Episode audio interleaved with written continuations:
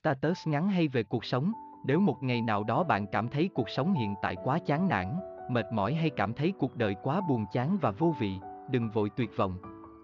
Cuộc sống là một mớ rối ren của những đau thương và hạnh phúc, bên cạnh những thứ cảm xúc chán ngấy mà bạn đang phải oằn mình nếm trải, vẫn còn đó rất nhiều những niềm vui và bình yên hiện diện trên cuộc đời này, chỉ có điều là bạn chưa học được cách để tìm thấy chúng. Mặt khác, ngày mai những thứ tệ hơn sẽ đến và nó sẽ không bỏ quên bạn, nếu không đủ mạnh mẽ để vượt qua những chông gai và thử thách bạn sẽ gục ngã. Chính những suy nghĩ tiêu cực và nỗi trầm uất giấu kín trong lòng sẽ giết chết bạn mà không đánh rơi bất cứ một giọt máu nào.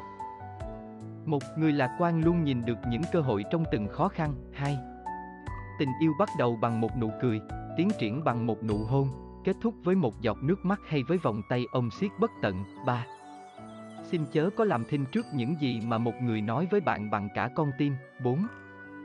Một cuốn sách hay có thể thay đổi số phận biết bao người. 5. Như những đồng xu đồng hào làm nên tiền bạc, từng mẫu nhỏ đã đọc được làm nên kiến thức. 6. Trong tình yêu hờn dỗi không phải là biểu hiện của tan vỡ mà chỉ làm cho nhụy hoa thêm tươi, bông hoa thêm đẹp. 7. Bạn hãy học cách tôn trọng sách. Bạn hãy nhớ rằng sách là do con người tạo ra, vì vậy bạn tôn trọng sách cũng chính là bạn tôn trọng con người. 8. Không phải tất cả vết thương đều sẽ chảy máu.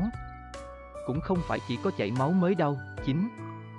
Khi chúng ta lớn lên, có những nỗi đau mà ngay cả người thân thiết trong nhà cũng không cách nào chia sẻ, nói chi là bạn bè. 10.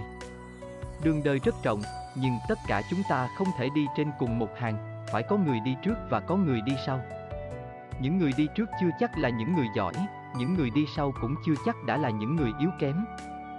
Quan trọng là chúng ta có thể đi được đến cái đích mà chúng ta muốn. 11. Hóa ra, bề ngoài cứng trắng của cô chẳng qua vì muốn che giấu đi sự tự ti của nội tâm, cho dù tiền bạc có nhiều đi chăng nữa cũng không thể lấp đi sự trống rỗng trong trái tim. Mỗi người đều có những vết sẹo mà người ngoài không biết, chỉ là không may bị lộ ra mà thôi.